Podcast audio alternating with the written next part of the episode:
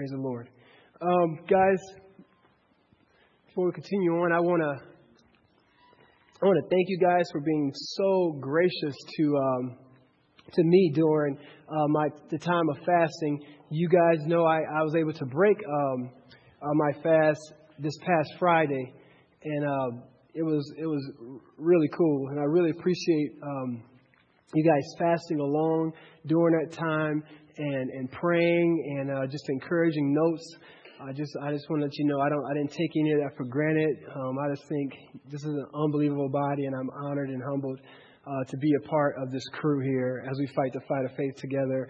You guys know that some of the main requests was um, obviously just brokenness in my life, that I would be uh, recognizing sin in my life, that um, that I would be walking with the Lord and asking the Lord to build more humility in my own heart um, to Him, uh, self control. Uh, that that I that I, the the sin of greediness is something that's always readily available for me. I'm um, I'm more prone to be greedy, uh, not just food, but just in stuff, and asking the Lord to do something in my heart where I can experience gospel contentment and not need something uh, or need the next thing, but I can just enjoy the Lord and enjoy season the day and living life, um, knowing that Jesus truly is my treasure.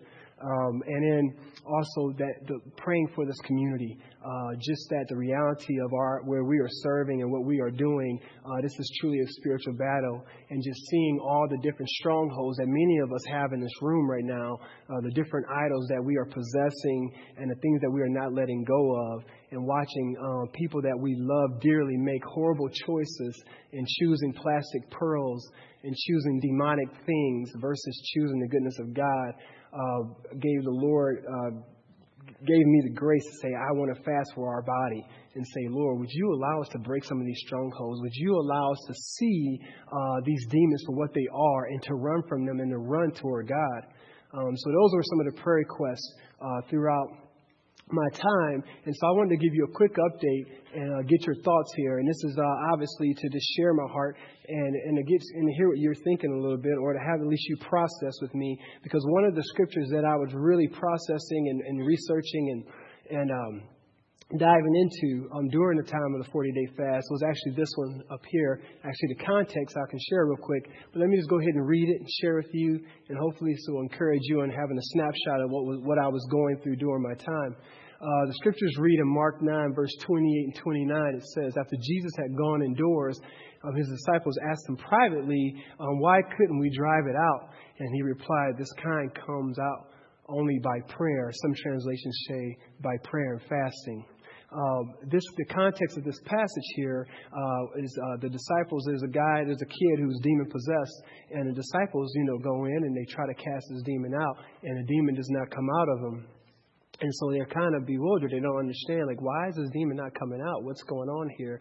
A very interesting passage. Make sure you read it on your own time. And I, I, I believe it's the same passage that you see also in Matthew, uh, even though they don't mention this, they don't mention this specific account. It mentions in everything else. So it's very interesting that the, the Bible would have this account in two of the four Gospels, which makes me even makes it even as important to me um, uh, to research but what's interesting is they say, well, why couldn't we drive it out? And so the, the, the dad, the guys, he says, hey, these guys couldn't drive out the demon. What's going on? And then Jesus comes over and he speaks a word, and uh, the demon leaves. And he says the statement to the disciples, the disciples pulls him aside and says, hey, Jesus, what's up? I thought we were your boys. Like, why, why couldn't we drive out the demon? and a couple of things came to mind and that is, uh, first, you have to ask yourself if, you, you're doing exegesis, if you want to understand the meaning of the passage, then some questions should be going off in your mind. Okay, so he says this, these can only come out through prayer and fasting. So even if you say just prayer, but the manuscripts can even say prayer and fasting. So either he was saying, before this demon comes out, you got to go in the room somewhere and fast, right? or you got to spend time praying more and then a demon will come out. But that doesn't make much sense, right? Because it seems to be an immediacy here. And so he couldn't be saying, oh, before this demon comes out, actually, the, the, kid has to have the demon for two more days. You go fast and then come back and the demon comes out. Obviously, we don't think that's the case. So, so now, as we do our biblical interpretation, we have to say that can't be a conclusion. So, what is it then? If there's an immediacy here, if the demon was supposed to have come out by these guys, but it didn't, but it did with Jesus, and you know Jesus didn't fast for five minutes and then cast the demon out, it seems that Jesus is talking about some sense of livelihood that he's saying, guess what? These kind of demons, this kind of thing here comes out when people are in constant relationship with me in the sense of the, of the disciplines of prayer and fasting. Okay, so when you couple the reality in, in, in, Matthew chapter 2, him helping us understand that, hey, you don't have to fast right now because the bridegroom is here, Jesus is here, but there will be a time where you need to fast. And then you put that with Matthew chapter 6, where God is making it very clear that there's an assumption that for us as believers, there's a spiritual formation that is happening with each of us. And that part of that formation is that he's assuming that there is a constant sense of fasting and prayer prayer that is a part of your regimen in your spiritual journey. When you couple all that together, it seems that Jesus is actually saying to the disciples, guess what? You guys couldn't cast this demon out because you guys aren't fasting and praying regularly.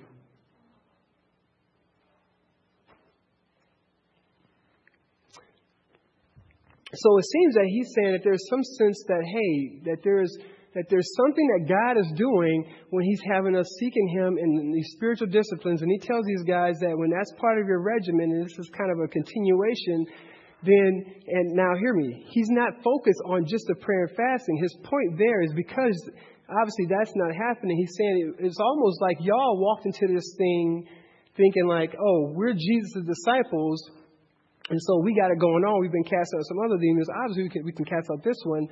And they lost a sense of dependence. So here's what he's saying. So he's saying you have this prayer and fasting thing. That is important. You're not doing it. But if you get caught up and think, well, he's saying, do this thing, and then this thing will happen, you still missed it. Because his point is that what the prayer and fasting models is that there's a continual sense that you realize that, there, that you are dependent upon the Lord and that the Lord himself has within himself to cast out these demons. But you and I, the difference between Jesus and you and I is that we are, we are conduits at, at some level, right? We, uh, we don't have the essence, like Philippians 2, we don't have the essence of God as he says, you know, I did not have to grasp at God because I possess being God we receive Jesus' power. See, so it's not that just we're powerful, but we receive power because we, we receive Christ. So we receive power from Christ. And whenever we think we're just powerful and we miss the sense of conduit piece of us receiving Christ's power, we're powerless. Am I making sense here? So my point in that when he says this, it's very important to understand that God is trying to make a very distinct point here to these guys is that don't get arrogant and think because you're just with me that you're with me. It's not enough just to be with me, you need to be dependent on me. And a practical ramification of that is you need to be praying, praying and fasting. So I bring it to you, family of God, to say, I was like, man, like in our body, are we are we constantly practicing the disciplines of praying, praying and fasting? That was the question I just wanted to ask. And it's funny, um, we ask that question because people, we get very nervous. We start thinking legalism. We start thinking, oh my goodness, are you going to make us do something? And, but I, I want to propose and challenge you guys, like as you, as you, as you seek the Lord in the Spirit, ask yourselves, why is that our natural reaction? Like, why do we automatically want to put up a defense to fast? To pray? Why do, why, just ask yourself, is that from the Lord or not? That's between you and the Lord, but ask yourself, what, what, why do we have those natural defenses? Here's my proposal. My proposal to us, the assumption here in the body, guys, if you're in discipleship, you're in MacAv or you're in discipleship relationships, the scriptures are very clear. You should be having at some level in your spiritual formation a regimen where you are fasting before the Lord. That's just theology. That's, that's God's thinking. And obviously, you need to be praying. We need to be a praying body. I want to propose to you that one practical way we can do that, I think, which could be really cool, and then you can talk about in your MAC groups, is that we weekly could fast during our MAC group day, and then we can break our fast together. So, like for example, our MAC group's on Tuesday, and then our MAC group can fast on Tuesday, and then on Tuesdays, you know, we break our we break our fast during our communion meal before we begin to be in you know familial relationship and talking and hanging. Uh, that could be one way where you're breaking it together as a community. Uh, if you're in Wednesday's MAC group, you know, again, you fast on Wednesdays and you're fasting and you're praying for the community, things of that sort, and then you break it together as a community. And then it could be really cool down the road as we continually build MAC groups and the Lord is growing us by His grace. And we have MAC groups every day of the week. We have, we have groups fasting and praying every day of the week for the community, for each other. I think it could be an awesome time. So that's an example of what we could be doing, but um, but I was deeply convicted as I was looking at this passage theologically and looking at Jesus say this to the disciples who was with the King, and uh, understanding what He's called us to in the realm of fasting and prayer.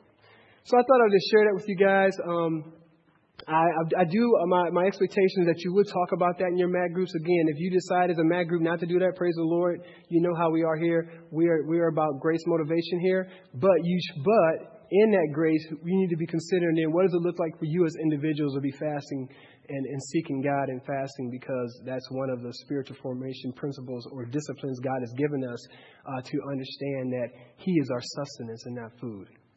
Cool? Does that make sense? Okay, guys. Um, and if you have any questions, any questions about that before I move on to the text? Sweet. Again, thank you guys uh, for caring for me. Hopefully, I would encourage you to look at that address.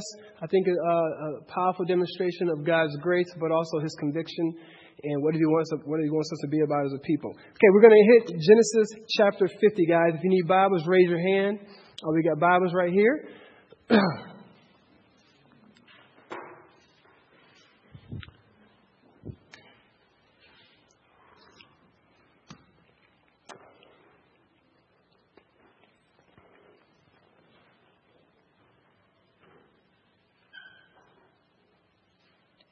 As you guys know, we started Genesis. Man, we have been in the book of Genesis for over a year. And I tell you guys, I'm, I'm so excited and just blessed and proud of our group. You guys are awesome just to see our crew take over a year and walk through the Word and patiently, hopefully, feeling like you can you can, my prayer is that some of you just sit down in a Starbucks right now, you could, with some sense of grace, walk someone through the book of Genesis with the major themes, understanding of the exegesis, what's happening in the story of God, and then how it fits into redemptive history, the gospel, and then where do you see Christ and his typologies all throughout Genesis. Uh, that'd be cool for you to uh, do that sometime, just to sit down and see if you can um, process that, you know, with some friends and things of that sort. What does it look like for you to walk through the book of Genesis? Um, I I hope you guys. I feel like um, man, I feel like I'm like in the last day of school. You know, it's just so exciting. You know, like just to be able to know, like, man, we we did it. You know, and um, like have a good summer. You know, I feel like this is this is awesome. So. Um, Guys, um, I want to encourage you. I do, I do, don't, I don't take for granted uh, just the faithfulness of our crew and how awesome uh, the Lord has just blessed us with a great body, and how honored I am to be able to teach the scriptures to you guys. And uh, just, uh, I just gave a big portion of my life to Genesis, and so that's why it's like meaningful to me uh, to be in the book for a year and to see the Lord allow us to complete it. Uh, you know, we did John, we did Galatians. I think this was our biggest one. And so, uh, again, hats off to our body. And now we're hitting uh, Genesis chapter 50. Let me go ahead. Um, we're doing the second part of chapter 50, which I believe starts in verse 15. So you can get ready to go there. And here's what's going on here. Let me just give you a big snapshot. So basically, what we're seeing happen um, in Genesis is basically uh, we're seeing this happen over and over again. These kind of three three themes keep popping up. So we have um, in the beginning of Genesis, we have this sense of God creating out of the abundance. We talk about this a lot, right? He create out of love, joy, and abundance, and we always try to make the important stipulation here that unlike us as as as people, uh, He doesn't create, He doesn't do something out of outage. Right? God doesn't, He's not kind of like, oh man, I'm kind of sad. I'm bored on Thursday. Let me make people. Like, right? God didn't do that, right? God doesn't, that's us, right? We, we get, we're nervous. We, we're lonely. We go find somebody. We, you know, you buy a dog. You know, you, that's what we do, right? We, we, we purchase things and we move and do our life out of, out of outage. Like, oh my goodness, I need something. Let me fill that void. And what God does, He's so other. He's so unlike us. He says, actually, I don't create out of outage. I create out of abundance. I create because I have so much, not because I don't have. That's the good God you have and that I serve, right? And so he says, Well, I am so loving. I'm so awesome. I'm so powerful. I mean, I get all this to myself. I want to bless other people. And so then he creates people so that he can bless people with how cool he is. So God does that. He creates, and then He creates creation. And then in creating creation, all the things that we see and even don't see, what He does is He creates us, which is so awesome, as the pinnacle of creation, right? So He creates humans, and He gives us the awesome opportunity where we get to bear His image. And so He creates us as image bearers, not just as creation, but image bearers, where we get to remind God of Himself. And so, uh, that when he looks at, at us, the heart is that he would see all these little images of him and go, man, look how cool I am, look how cool I am, look how cool I am. And that's the whole beauty of, of what God is trying to do. But then we, instead of like reflecting God to himself so God can just walk into a beautiful living room and as if there's a ton of mirrors and him just continually see himself and be like, I am just so awesome, which is totally appropriate with a good, awesome king. He can't do that because we have the audacity to think that we're our own gods, and then we sin against God by idol, having idol worship, right? I.e., ourselves and sinning. And then God, what happens is now the image is flawed, and so now here we are looking kind of evil, looking kind of good, looking kind of evil, right? It's flawed. It's not totally killed, but it's definitely marred our image. And then what God could have done, um, because we sin against God, Him being totally holy and perfect, should have, could have destroyed us all, but he didn't. Uh, what he did was he was gracious. Again, modeling how awesome he is. What he decided to do and says, instead of destroying all of you, what I'll do is I am going, what the scriptures call the proto-evangelion, right? He says, I am going to take what's messed up, right? And that is sin, and I am going to take it, I'm going to use it for my glory, and then I am going to destroy sin, death, Satan, and evil and then I'm going to keep what's perfect good and everything that I've made, and then and what guess what? And it's going to last forever. And so that's what God does. In Genesis chapter 3, he brings a proto-evangelion. He says, I'm going to take Satan, I'm going to crush his head, and then the king is going to have a scepter, and he's going to rule forever, and he's going to rule in a perfect world where there will be love, perfect uh, joy, happiness, and fellowship. So what you have, you have the scriptures begin to paint this picture of because of us and man, man and God, we have creation, beautiful God, decreation, man, and then we decreate, right? We destroy ourselves, perpetuate violence, do our thing, but then God says, one day I'm going to bring in new creation. But before I bring in new creation, I got I'm, I'm going to do something. I'm going to convince all of you guys that you really need it. Okay? And so I'm going to let you guys decreate and destroy and mess up. And so basically, that's what we get to see in Genesis. And so that's what we've been seeing throughout Genesis, right, guys? And hasn't Genesis been awesome in the sense that we look at all these cool, awesome patriarchs, all these people you've been reading about. You got people painting on their little kitty walls and stuff like that. You know, we look at the Jacobs, look at the Isaacs, look at the Abrahams, and we see there are absolutely evil, messed up, crazy people. And it gives us hope right? And that's what's happened, right? So we've looked through the we looked through the generations, and we've continually seen God beeline this beautiful story of redemption, making all things new, and he and he beelines it into a specific family, Abraham. And then we see Abraham and how crazy he is. And we see Isaac. And then we see Jacob. And then we get all the way through these generations. And now we've been uh, in this generation of Jacob and Joseph for a while now. Okay. And in during this time, we've seen hor- horrible things. We've seen murders and rapes. We've seen uh, adultery. We've seen incest. We've seen it all. Okay? And now we're in chapter 50, uh, and this now we're dealing with the life of Joseph. And we've been dealing with the life of this guy, this Joseph guy, who comes and and he's a child of, of Jacob, and, and basically uh, he's told by God that he can tell dreams. He tells some dreams. His brothers get jealous. Uh, his brothers, he's part of the 12 tribes of Israel, and so you have these 12 uh, brothers, and, and one sister. Um, basically, they get upset with Joseph. They decide to kill Joseph. Uh, instead of killing him, God is gracious. He allows them to actually uh, sell Joseph into slavery. So his brothers, uh, these are all of Jacob's sons, because now we've gone from Abraham to Isaac to Jacob. They sell uh, Joseph into slavery uh, to the Ishmaelites. Then the Ishmaelites sell Joseph uh, to the Egyptians. The Egyptians are the most powerful known nation in the world at that time, and probably I think for the, the next 1,300 years they would be like the big dogs. So you're talking about just the grand poobah of culture. And he's in here. He's the He's a slave. Well, God blesses him. He everything he does is, is like right in the Lord's eyes. Uh, he goes from slave to to running Potiphar's house, but then Potiphar's wife wants to hook up with him and have sex. He tries to run from her. Uh, she calls him. She says he rapes her, so she puts the rape charge on him. He gets thrown into prison, and this is a guy who is told by God that he's going to be this beautiful, this big, powerful guy, and his brothers are going to bow down to him and all this stuff, right? Well, he's now in prison. Um, he has a few more dreams. He's in prison, and basically, he spends over 20 years of his life as a slave and in prison at that stage. Basically, in prison, and he doesn't see his parent, he doesn't see his dad or his brothers in over 20 years. During this time, God allows him um, to be risen up uh, because there's going to be a famine and a feast. Well, actually, there's a feast first and there's a famine. There's a famine so hard in the culture at that time that it will make the feast look like nothing. And if Joseph was not there, all the people would have died, including the Israelites. They would have died. And guess what would have happened? God would have been a liar because he said the Israelites were going to bring in the promised Messiah. But God is not a liar. So what does God do? He puts Joseph in that time, in that place for a specific reason so that he might be risen up.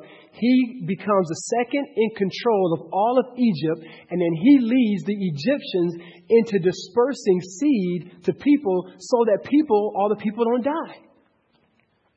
So, in essence, you have a slave, a Hebrew slave who was a slave for many years, about 20 or so years, becomes the most second powerful man in all of Egypt, and he saves the known world. But not only that, he saves his brothers uh, and his dad because they come in buying seed. He realizes it's those guys. Long story short, as he begins to reconcile with these guys, his brother, his brothers, and his dad, and they're in Egypt, he brings his family. If you remember, remember he bought them all Escalades, and they came and he brought them over from, from Canaan to Egypt, and they go to Egypt and now they're hanging out in the Egyptian land where no one knows Jesus but them, no one knows the Lord, and they're kind of hanging. Uh, but they remember that they were still supposed to get to the promised land. Last couple of weeks, we've watched Jacob die. So Jacob is Joseph's is Joseph's dad, and before he dies, he gives a blessing to Joseph's sons. And we see uh, some of where those guys are going to be in the future, and where God just shows us through Jacob this guy will be blessed because of what he did. This guy will be cursed because of what he did. And now we continue to move on and we're having a change of the guard. And the big theme that we're getting, guys, in Genesis is that there's an issue of lineage. There's an issue of succession, right? Where God is saying, how is your life going to count for kingdom? What are you doing for your life in reference to the kingdom? And are you passing the baton on well? What are you doing? Are you making your life matter for kingdom purposes? So here we are in chapter 50, we've just had the death of his dad. And now, remember, we said the brothers are nervous. Okay? Why are the brothers nervous? Because they're thinking, we tried to kill this guy. Okay? We tried to kill Joseph because he said he was going to rule over us, and we didn't want to rule over us, so we sold him. We did him wrong. Daddy's dead now. There's no one stopping him from destroying all of us because he is powerful. So they're kind of nervous. Remember, I said it might be like the whole Godfather Part 2, you know. You guys never seen that? Yeah. Thank you, Matt. We got one Christian in the house. Okay. All right, so here we are, guys. Genesis chapter 50. Um, that was, you know, Alfredo, you know, he wasted. Yeah, okay. Genesis chapter 50, verses 15 through 20 through 21. You guys ready to rock? So this is where we are now, guys. If you are new, you're going, oh my goodness, what just happened? That was 50 chapters of Genesis in about, a, in about three, four minutes, okay? And you can get that online. Uh, you can go online and you can download the sermons to hopefully catch yourself up. Hopefully, MacAvers in your mind, hopefully you were just replaying things and hopefully you're just connecting the dots and feeling like that you can share that story from creation uh, to the end of Genesis, okay, guys? Remember, there's all, we, we might be planning an exam. One day we might come in here and we think we might have like a little test, a little MacAv test on Genesis, baby. Right? Praise them. Okay. So, here we are, verse 15. When Joseph's brothers saw that their father was dead, so J- Jacob dies. Here's Joseph, still powerful. He's protected, cared for his brothers. Remember what he did? Brought them in. They're all nervous. Why are you giving us steaks? Why are you giving Benjamin five? What's going on? Why are you blessing us like this? Why are you bringing us here? They're still wondering, uh, has he really forgiven us? You gotta be kidding me. Has he really forgiven us?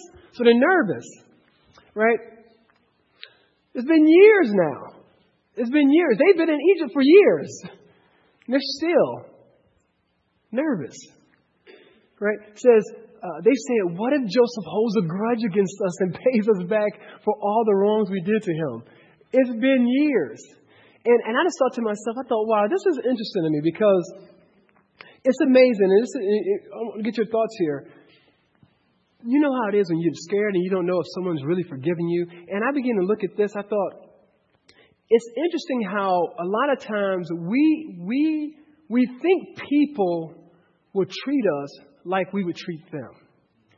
And actually, sometimes, I think the sad thing about this commentary is really a commentary that they're actually defaming Joseph's character, thinking that he really isn't good, that he really isn't a forgiver. But what it really is, is probably an indictment on their character. It's like when you think everyone's trying to steal from you and you think everyone's trying to get you, usually it's because you get other people. Usually it's because you're a thug. So sometimes, just think about it. Sometimes when you, when it's, when every, when, you know what I'm saying? And I've had it, and I, and I say that because I'm guilty of that. And I, and I, I begin to just watch like how, how Sarah and I process things differently. And I'm just like, I wonder it's because I would do, I would do this to this person. So I expected them to do that to me. Because the very same thing, Sarah wouldn't even think. She'd be like, why would you think that that would be the conclusion? It's like, because I'm sick? But, but you know what? But, if, but, but pause and think about this. That's sad. There's a commentary there on my character. Like, why, like, why, why would I, why do I, why do I always think cup half empty? Is it because I would get somebody? Is it because I would lie and cheat? So I'm expecting you to lie and cheat? Just think about that for a little bit. So it's very sad. So there, you know, he's going to hold a grudge against us. Why? Because you probably hold a grudge if you did it. If it's the other way around, huh? I mean, actually, I'm probably having the same situation right now with my with our in-laws. You know, is I think a lot of stuff that's going on is because that's probably like how maybe how he would treat other people. So, you know, he's expecting me to treat them this way, and I'm just like, oh, it's really unfortunate. You know, just keep us in prayer too, because you know uh, we're we're in the process of meeting with our parents uh, to see some reconciliation in the family stuff. So keep that in prayer, guys. Okay. So so they're so they're nervous, right? Continue on. It says in verse 16, so they sent word to Joseph. So here, so so they're nervous, right? And here's their response. Look. So they sent word to Joseph saying, Your father left these instructions before he died. This is what you are to say to Joseph. So then, like Joseph, look, Daddy said, just letting you know, this ain't, this we didn't think about this. This is what Daddy said.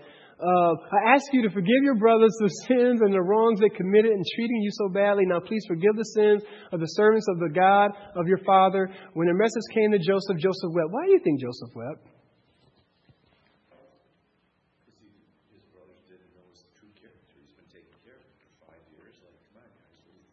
Mm-hmm. So, so Matthew says, he, obviously, they didn't get Joseph's true character. I believe two. Uh, yes, yes. Lost time. Lost time. Lost time in a relationship. So I'm proposing when Matthew, when Matthew said the issue of like they didn't trust his character, and I think he wept because he knew they were lying. This is a lie. Think about it.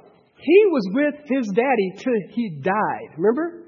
last chapters, he was with him the whole time. His, his, so this didn't happen. So he hears these guys, and he's going, You got to be kidding me. I brought you from Canaan to Egypt. I give you the best land. I give you money, food. Your whole family is thriving. I've been blessing you for years. They've been there for years. Remember, he has three generations of kids now, we're going to see. Joseph has, I mean, his kids are having kids. That's how long they've been there. And you're going to tell me after 10 years or 15 years, he's an old man now. I actually, I, I mean, I'm talking like maybe 20 to 30 years. You're going to sit here and still lie and paint this picture? His heart is broken. His heart is absolutely broken. Like, really, dude? All this time, you're going to still not trust the Lord. You have a warped view of God, and you have a warped view of what God has done in my life. Very sad. It says Joseph wept. Look at this. Joseph says, his brothers then came and threw themselves down before him. We are your slaves, they said. Uh, picture, like if you hear that, what are you thinking? So, so again, Bible study methods.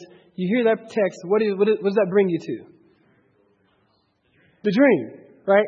So again, fulfillment of the dream. I just think it's cool how the Lord has wanted us to see. You know, Author wanted us to see that. He wanted us to see the irony that the very, the very thing. So now notice this because there's a theme here, guys. The very thing that the guys are trying to make sure that it did not happen. Okay, this is the very thing. The reason why they tried to off Joseph was so that this this would not happen. Is right here before them now. The scriptures say his brothers then came and threw themselves down before him. We are your slaves, they said. So here they are, bound down. And now notice, remember Joseph said, You guys are going to be worshiping me. Remember your, what was it, like a big uh, wheat, wheat, wheat bundle? Sheaf thing is going to be bound down to me, and I'll be kind of standing there. But notice, notice the reaction here. But Joseph said to them, Don't be afraid. Am I in the place of God? Again, we get to see a snapshot into Joseph's character. He doesn't go, oh, remember that dream? Look, it's happening, guys. By the way, I, just wanted to show you guys, God's good. You know, he, he didn't, he didn't try to remind them of the dream or anything like that. But look at what he says here. And I want us to, I want us to not miss this theological principle here, guys. So he says, don't be afraid. Am I in a place of God? I think there's two things that we need to learn just briefly, just by just looking at the text. Implication. This is just the implication, not the biblical interpretation. Um, and that is first, people are not to be worshiped. Okay, I know that seems plain, but here's the thing. We are in a society in America, guys, where we, where worship of people is not only done, but it is appropriate. And here's the thing, we fooled ourselves, so Satan fools us in actually thinking that we're, we're not, that we're inoculated from that in the church. But in, in so doing, actually, we worship people just like the, the world does. And so we're worshiping our kids, we're worshiping our spouses. I mean, you think of all the athletes. I mean, many of us are in this room right now, and we are worshiping athletes, we're worshiping entertainers. We're worshiping people with intellectual pedigree. We're, some of you are worshiping pastors. I mean, I'm a, little groupies. And, and guess what, guys? We need to repent of those sins. You know how crazy that is to be worshiping a person who's talking about Jesus? That's weird. Some of you, we need to learn it. Ask the Lord, Lord, what does it look like for me to honor somebody who has the juice where God is blessing them, but not worship them? That their word is not infallible. They can mess up. They do mess up. Joseph says, Hold on, bruh. You're going to get me killed. God hates idol worship. And if you make me an idol, my heart might explode. So cut it out. Hurry up. You're going to put me on God's hit list acting like that. Jared.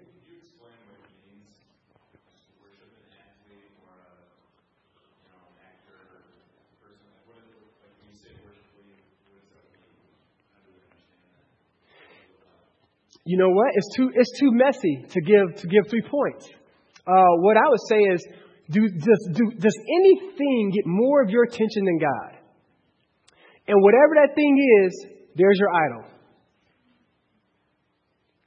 If it's a Lexus, if it's your grass outside, ain't talking weed. All right? Whatever it is, you fill in the blank. If it's your girlfriend, your jewels, whatever it is, is it your profession? I mean, the doctors here, you guys gotta be very careful, man. Watch some of you guys, man. I mean, you might as well put your degree and put two incense by it. It's crazy. Is it because you're, you're into community development? What gets more of your time than Jesus? Whatever it is, you need to kill it. And you need to repent because that's out of worship. So if you're giving homage, that's cool to say, oh man, Tom Brady throws a nice foul. That's great. I love watching it. It's fun. God has created sports. Hallelujah. We can go to a game and we can honor that. When you give homage, and when you give, when you give worth to people because of what they do or who they are, that's worship. We are not called to worship anything or anyone but King Jesus. Anything. Great question, bro. Thanks for bringing that up, man. And we really need to process that ask yourself, yes, not three, oh, two, am I doing this? Oh, I didn't do these three things. Ask yourself in your heart, where does your, where does your allegiance lie? And I'm telling you, if you're really honest, you'll figure out real quick where your idols are. Sex, masturbation, pornography, uh, same gender attraction, computers, Xbox. Are you lazy? You sleep all the time? Your job? I mean, go through it. Your dog? Your reputation? We can go through all day. You see what I'm saying, guys?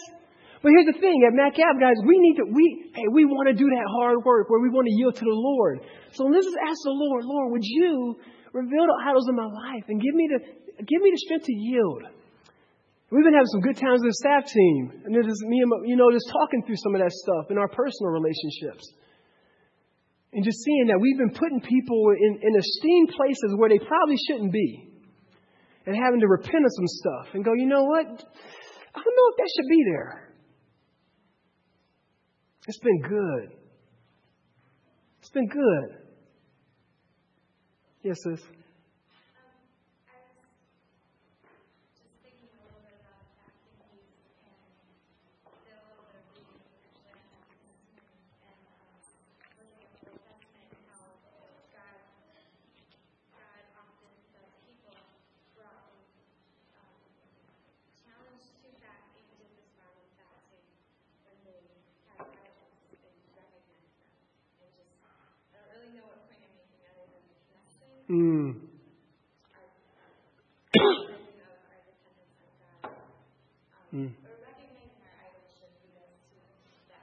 Mm-hmm.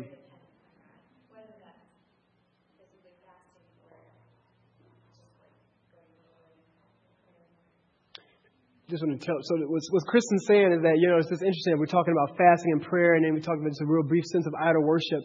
And I wanted to hear this because you know again we talk about this a lot in our in our body is that the scriptures are chock full of stuff, but it's so funny how it's just a real kind of simple.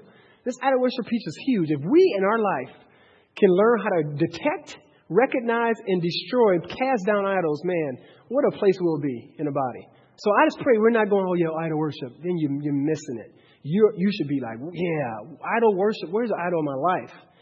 And Sis is saying that there's a response that happens um, through prayer, fasting that we need to be kind of keen to and thinking through what does it look like if we, in the Old Testament, if you have an idol, you recognize it, and then, hey, do you, you fast, you tear your clothes, you realize, man, I'm undone because I was created to worship the King, not his creation and you go um, to Him and ask Him to do something in your heart that we can't do in ourselves. So if you're new here, people are asking questions because we do that. We ask questions and we try to give insight and be encouraged. Let me wait one, one, one moment. And, uh, you know what? No, go ahead real quick. Go ahead real quick, Jeremy.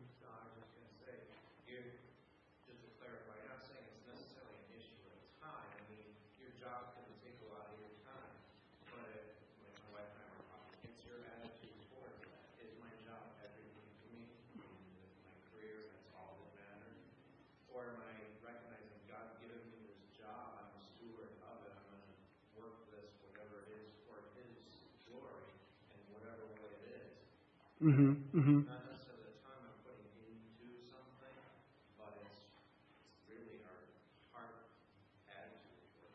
Good, good, good, good distinction. Uh, well, but I want to, but I want to push back a little bit in that is good distinction is not necessarily time, but time is a key indicator. So if I'm given, so if I'm, if all my time is in my job, then, then the burden of proof is on you to show me how that's not an idol.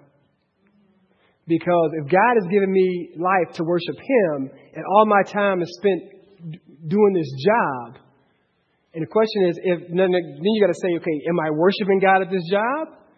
And and the key indicators there is like, okay, so because there's time, and there's like situations where if you're a med student, hey, it's the nature of the beast. You can't, you know, you're going to be gone a lot. If you start a new business, it's the nature of the, you know, you got to figure that out. But in three years, if you, you got to ask yourself, like, if you're, if you in three years you started a business, for example, and that's why it's not a three or four thing. It's like a hard issue in Christ issue.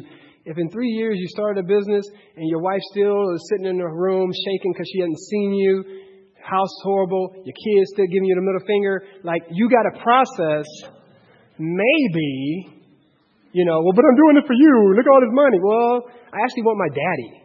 You know what I'm saying? So, so like there's key indicators too. So yeah, so I mean, I think time could be an indicator, but time isn't. Like I love what you said there. Cause I want to make sure I didn't say. It. I think I said that. I want to make sure you clear that up. I appreciate that. Time isn't the determining factor, but it is a key indicator. So there's other things that come into it. The key indicator is is it in Christ, and then we can know if it's in Christ based on do do do do do, and one of them being time. So I'm I'm really glad that you made that distinction, bro. I think that's very important for many of us in here who have time intensive jobs and you have to navigate what am I being faithful to and where is it an idol? You know, because, yeah, so we got to process that. Good stuff, man. Uh, the other piece, so people are not to be worshiped. And then who is fit to judge? I love this piece here because what he says is, uh, now, now, we, we can mess this up as Christians. We go, well, I can't judge anybody. Well, that's totally unbiblical. You don't even understand your prophetic mandate if you're saying that. No one in Macav, how, hey guys, no one in Macav, please never say, I shouldn't judge anyone. That's totally unbiblical. It's the most Christian pop culture crap I've ever heard. It's not biblical. You are called as a people of God to judge. You're called to judge sin. It's a mandate. If you're not judging sin, you don't even understand what does it mean to be a witness of the Lord. So, but you're, you're called to judge sin with great discernment. That means you need to know it's sin. okay? So, you're not called to judge preferences. But we can ask questions as Christians to know if something's a preference or if it's a principle. You follow me so far, guys? So, so even in the great passage in Matthew, when he says, you know, do not judge or you be judged, and you talk about, people talk about the plank in your eye and the, and the big old piece of wood and all that stuff. Well, you got to look at the whole text there. His point is that he doesn't say in the text there, don't judge. He says, judge with right discernment. His point is that take the plank out of your eye so that you can see clearly to judge. You see that? He still wants you to judge, just don't judge with a big old fork in your eye. You know what I'm saying? Make sure you can see so now you can go, oh, okay, and wipe that out. And so now I can see clearly. So his point is that the believer is called to judge. So what is he saying here? His point here is this, and me as a pastor, I'm called to judge. I'm called to look at people and when they're when they're fornicating and they're cheating on their wife and they're they're screaming, doing all this crazy stuff, I'm called as a believer and a leader, as a pastor, to say, based on what I'm seeing, the information I'm seeing here, this church discipline if you're a part of this body, or I, I will propose to you because of these things. I just want to tell you, I don't know if you're a believer. But his point here is God is the ultimate judge. Okay? You don't, don't miss that. God is the ultimate judge. So guess what? I might get it wrong. And you might get it wrong. But that does not mean you're not called to judge. You're still called to judge sin. Okay? Am I making sense here? So his point is like, what are you doing worshiping me? First of all, God know what y'all did, all right? And God is going to be the ultimate judge here. So I'm not the judge, but I want to make sure that we don't go, whoo, I'm glad I read that text and I ain't got to judge nobody. That's not true because the Gospels are very clear that the people of God are to keep holiness in the camp, and the way we keep holiness in the camp is to make sure people are being holy. Cool? All right. Okay. So, so he says these two things. It was, I thought it was awesome to watch uh, him to be very clear. Mind the place of God. Continuing on, if you notice, we're building on the text here uh, right now. Uh, we're in verse 20, bottom, bottom right here. He says here, so we are your slaves, they said, but Joseph said to them, don't be afraid. Am I in the place of God? He says, you intended, uh, don't be afraid, guys. This is I'm talking to these guys. Am I in a place of God? And he continues on and says, You intended to harm me, but God intended it for good to accomplish what is now being done, the saving of many lives. Guys, I tell you, and I love that. This is where you should smile and here's the thing, guys. I tell you, this is the text you need to, you have a Bible right now, you want to circle this text. This is a very, very important text right here. This is probably one of the most important passages in all of Genesis. Especially, this is the most important passage in the life of Jacob and Joseph, which it takes over almost half the book. Because this is actually the exegetical meaning of the whole historical narrative. This is why Jacob and Joseph primarily next to Joseph being a type of Christ, the reason why God wanted this to be in, wanted to put this story in the book is He wanted us to understand something as a people of God. And hear me here. He wants you and me to understand at the core of our hearts His sovereignty. Do you hear me, family? He wants you to understand that no matter what happens, he, I love what he does. Let me just let me just push back a little bit. He says, he's very clear. He says, you meant it for evil. He doesn't, he doesn't, he doesn't sugarcoat it. He's very clear. You tried to kill me. And what I love about this, if I can just bring a, a brief caveat, talking to my homie, I pray in our body we will be people who are truthful, who tell the truth. You know, I was telling my friend, can I, can I just tell you guys as family, one of the things that I can't, that, that kills me, and I'm going to be counseling some of you guys, and you're going you're to remember this, but you know, counseling for 15 years, I'm telling you, I get so frustrated that in counseling, in order to be heard, you got to play this little game in order just to get to the obvious.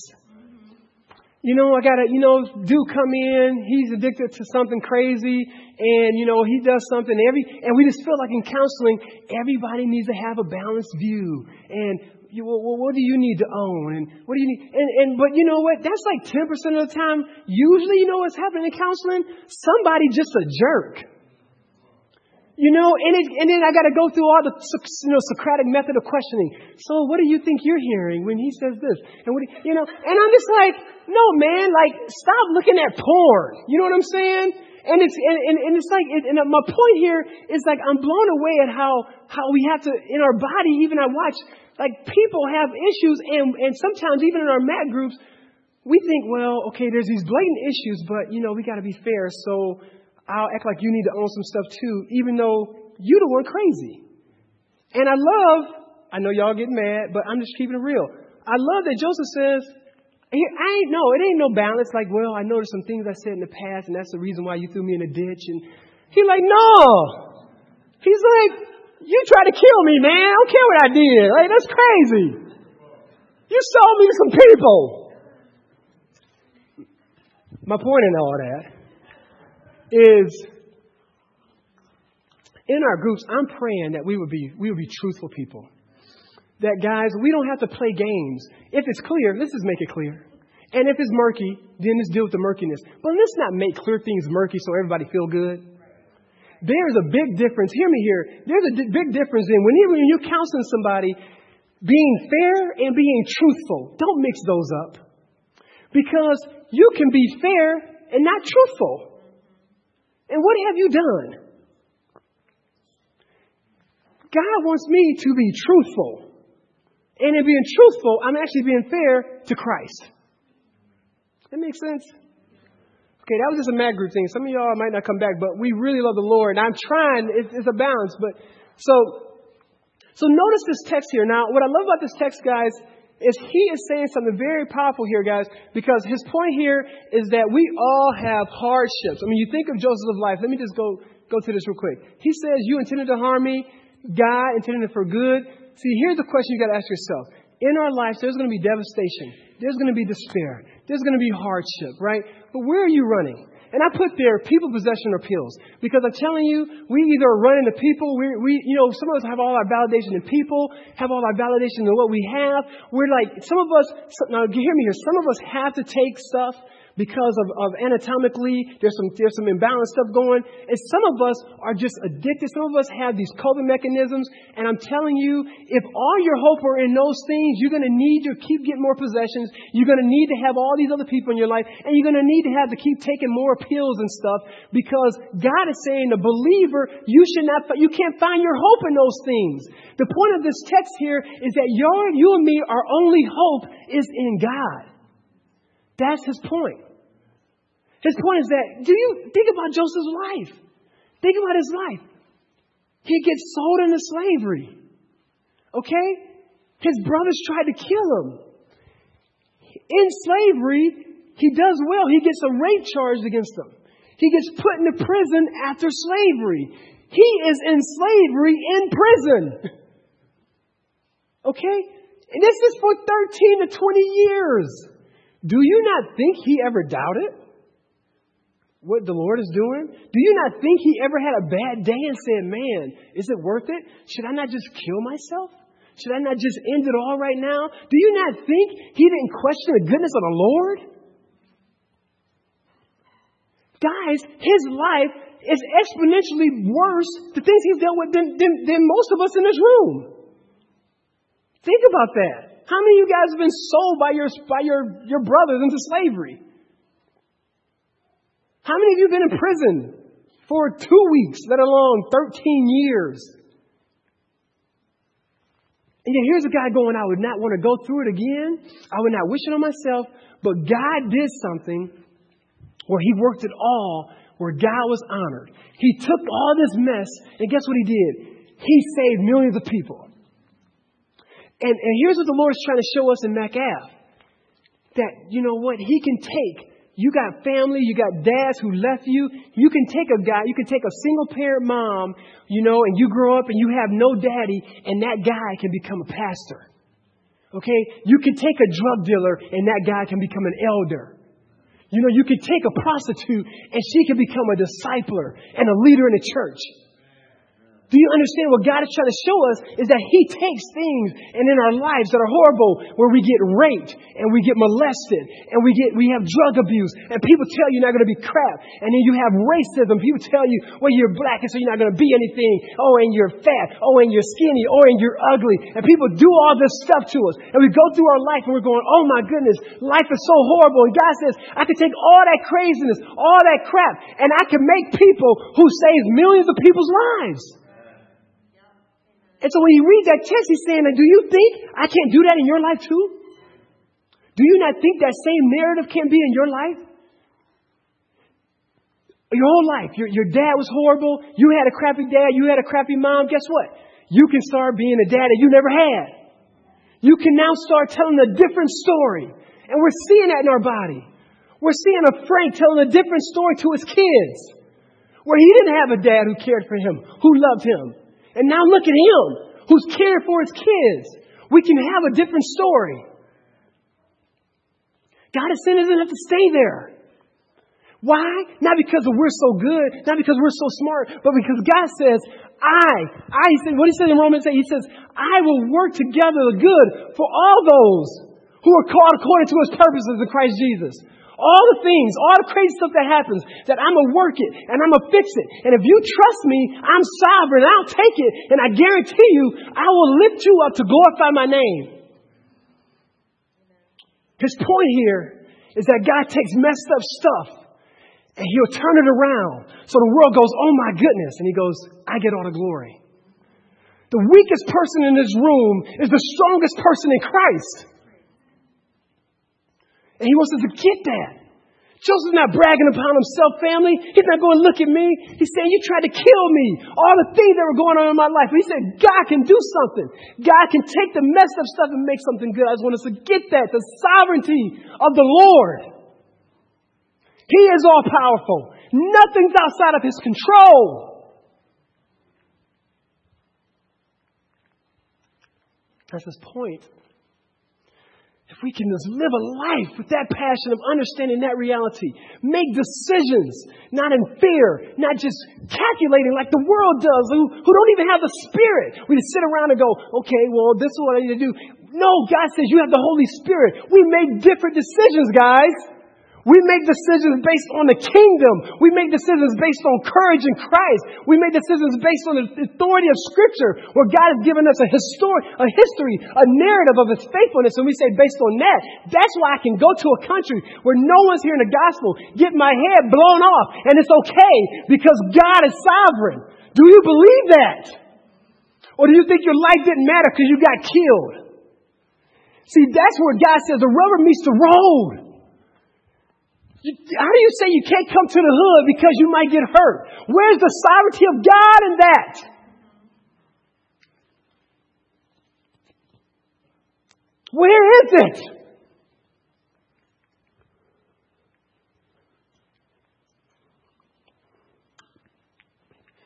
He's trying to make a point, guys. He says, yeah, he took the impossible. We read the story together. We saw the impossible. You saw his life. You saw what he went through. You see what you're going through. Think about what you're going through. Think about your life right now. Think about your life. some of you are thinking, man, my marriage is never going to get better. My finances are never going to get better. I'm never going to get a man. I'm never going to get a wife. Is my kid going to get better? Am I going to have kids? And we're struggling, guys. And what we do is we begin to self insulate and we begin to protect ourselves. And God says, Sweetheart, am I sovereign? Is it all happening under my control? Or do you just think it's because you don't have eggs in your body? Are you trusting me? Are you trusting me with your son and his kidneys, Eric? And we all have this story, guys. Think of your narrative and think where you are questioning the sovereignty of your Savior. And let's repent together. And let's believe the Lord and live a life of courage. He continues on. He says, When Joseph's brothers saw that their father was dead, I'm sorry, I continue, I'm sorry, I'm down here at uh, verse 21, guys. You're down here in the bottom right here. He says, So then, his, his response was like, Don't be afraid, guys. I'm not that guy. I'm not, I'm not tripping. He says, I'll provide for you and your children. I provided for all these years. I continue to provide. And he reassured them and spoke kindly to them. I love that. He not only said, hey, he didn't, he didn't I'm going to rebuke you. He tried to kill me, but I love he says I spoke, he spoke kindly to them. He reassured them. I love it. He reassured them and said, hey, man, let us talk, man. I love you guys. He started talking about their character. I just love the way you, you know, the way you handled, you know, the way you picked those strawberries the other day. He just started, just started encouraging them. It was crazy. Can you imagine his brother? You know, he's on that level with these guys. Let me just encourage you in your faith. That's right, the sovereignty of God. You think of your house. God knows all this is happening.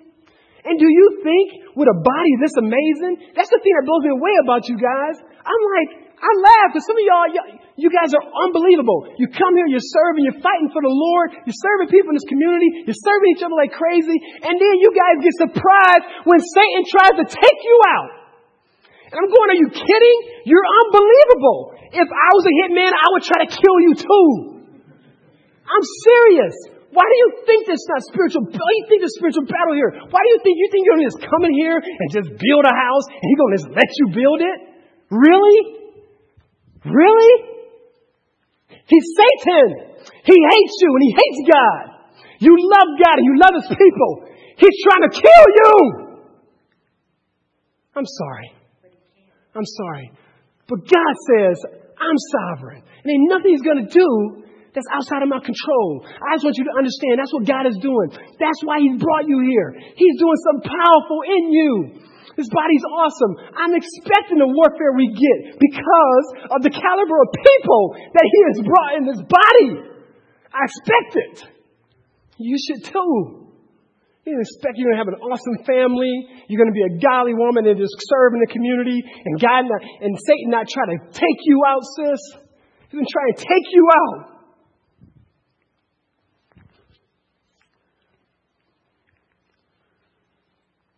He says, spoke kindly to him. I'm sorry. And it says in the scriptures, Joseph stayed in Egypt along with all his father's family. And he lived 110 years. And he saw a third generation of Ephraim's children. See this, guys? Also, the children of Machir, son of Manasseh, were placed at birth on Joseph's knees. the picture, you got to picture this, guys. We're going along. we're going along. Picture this. So you picture, old dude, fought hard, got his little, got his grandkids on his. You see this? on his knees. You see it, guys? Picturing it? Remember how we talk about be in the scriptures. Be in the scriptures when you read it now. It says, Then Joseph said to his brothers, I'm about to die, but God will surely come to your aid and take you up out of this land to the land he promised on oath to Abraham, Isaac, and Jacob. You see that? He says, Look now, I'm telling you guys, I believe the promise. See, he believed the promise. They're in Egypt. He says, Hey, don't you bury me here because that ain't where God promised us to be. You're going to bury me where we're supposed to go. All right? And you know what I love about it? Remember? Years later, they got his bones. What they do? Buried him where he's supposed to be. Right? Look at this. And Joseph made the sons of Israel swear on an oath and said, God will surely come to your aid, and then you must carry my bones up from this place. So Joseph died at the age of 110. Oh, brother. And after they embalmed him, he was placed in a coffin in Egypt.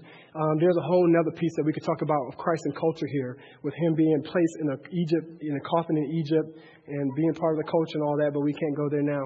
Um, just just think about that. I mean, it was 400 years that he had the bones, right? I mean, think about that. They 400. Um, what the bones look like after 400 years? There's some doctors in the house.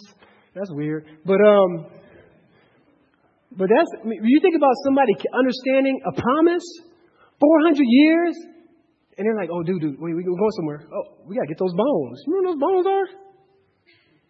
Can you imagine? I don't know. So, I mean,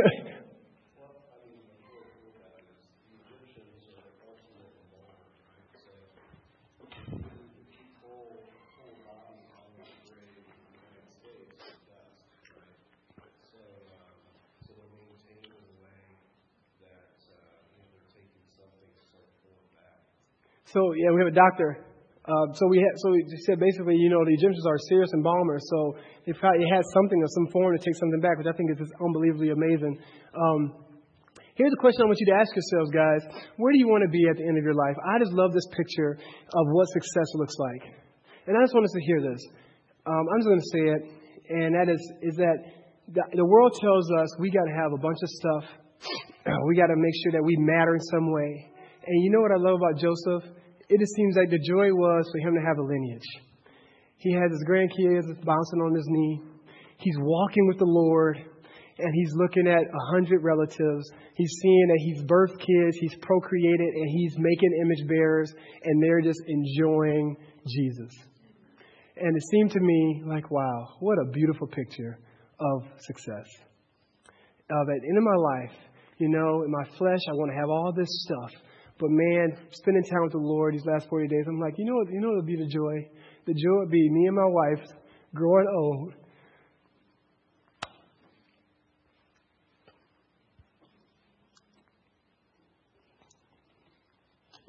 And just seeing my little son Connor have a kid.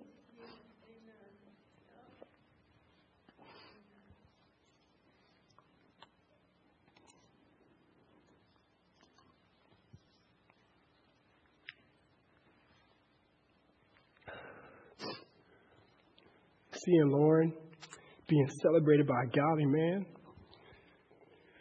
seeing her, you know, handing her her corn and saying, Sweetheart, you need anything else?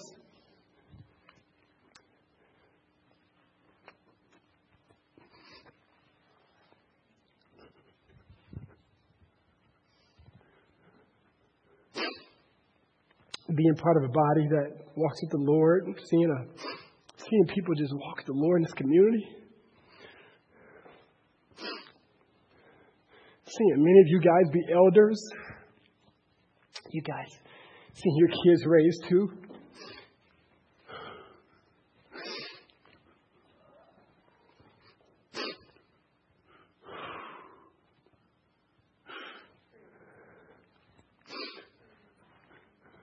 What do you see?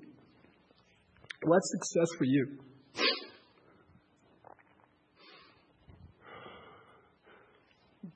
The other day I was I was blown away at how me and Sarah were going for a walk and um and um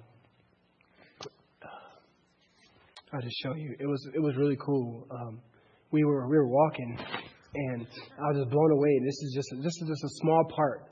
We have these things in our body if you're Mac average called beachheads. And what God is doing for His grace is He's, by His grace, is He's allowing, He's positioning us all over the community. And this is just like a, a couple streets. It's not even, you know, I, I just want to do this little area just to give a snapshot. This is one beachhead area, okay? And we have five, okay? And what happened was, um, we were walking, and next thing you know, we're, we're you know, you, I'm like, man, we, we stopped by this house. Here's Kristen Recker's house now. And we walked a little, walked further, a couple houses, and I'm like, oh, wow. Turn the corner, there's the Rojex right over. It seems actually, um, uh, actually, I think the the road actually that's not true. The Rojects are before Kristen Recker. They're over here. So, so the Rojects would actually be like right here somewhere. Okay. Um, and then, um, you know, you, you walk a little further, and these are just, it's like three, this three streets, you know, and then you got Edgar's, and you got Joel and Darren, and if you come down, you come right down the street, you know, a block, two blocks, a block, right? And then you hit half block, and then you hit the Crawfords, you know, and the Sellys, and and then you know these guys are actually next door; they're two houses away from us. And I just thought, and and that's one that's one uh, beachhead. I just thought, more people are moving in and more people are buying homes. I thought, how cool is it going to be, um, not just for us selfishly, you know, um, to walk and to see all these kingdom centered, gospel centered people worshiping God, but I thought for our community, as we're loving people, it's like you go three houses and there's another believer who, who's, who's crazy about the Lord and they're caring for you and serving you and, and speaking redemptively and, you know, and not, again, not patronizing, not, not doting on you, but just gospel centered. I thought the, the community is going to have to take notice of that reality as we continue to live and be the gospel in our community. It is what it is. Um, I thought, wow, what a cool picture. And that's one beachhead. If I was to go down to the Van Dyke area, then I'll be able to show all these other little be- all the different places where you can walk down the street and turn a corner and there's more people here and more people here. God is doing something, guys. Um, God's doing something in our body. And I, my prayer is um, down the road we would we would see God's goodness. Point of the narrative, guys, um, of this narrative is, is, is, simply that Joseph is good. We've seen Joseph have do a lot of good stuff, be a really good man, uh, but Jesus is better. Jesus is best. And that everything that happens, here's, here's why the book ends anticlimactically. He dies, he's, you know, he's waiting to be buried. It just ends, it's just anticlimactic, right? Nothing happens. You, you think a car chase or something? None of that. He just dies. And the reason why it ends is because Genesis is Genesis, right? The book of beginnings. And it's the beginning of what? Redemptive history as we know it. It's the beginning of us pointing, of history pointing to our Savior. And so everything right now is just pointing and getting us prepared for the beautiful coming of the Messiah. And so that's what's happening. And so that's what's going to happen even as we continue on and study the scriptures, uh, the 66 books of the Bible, um, having maybe three down and a bunch more to go. So that's what's happening, guys. Be encouraged. Here's what we're going to do. We're going to do time.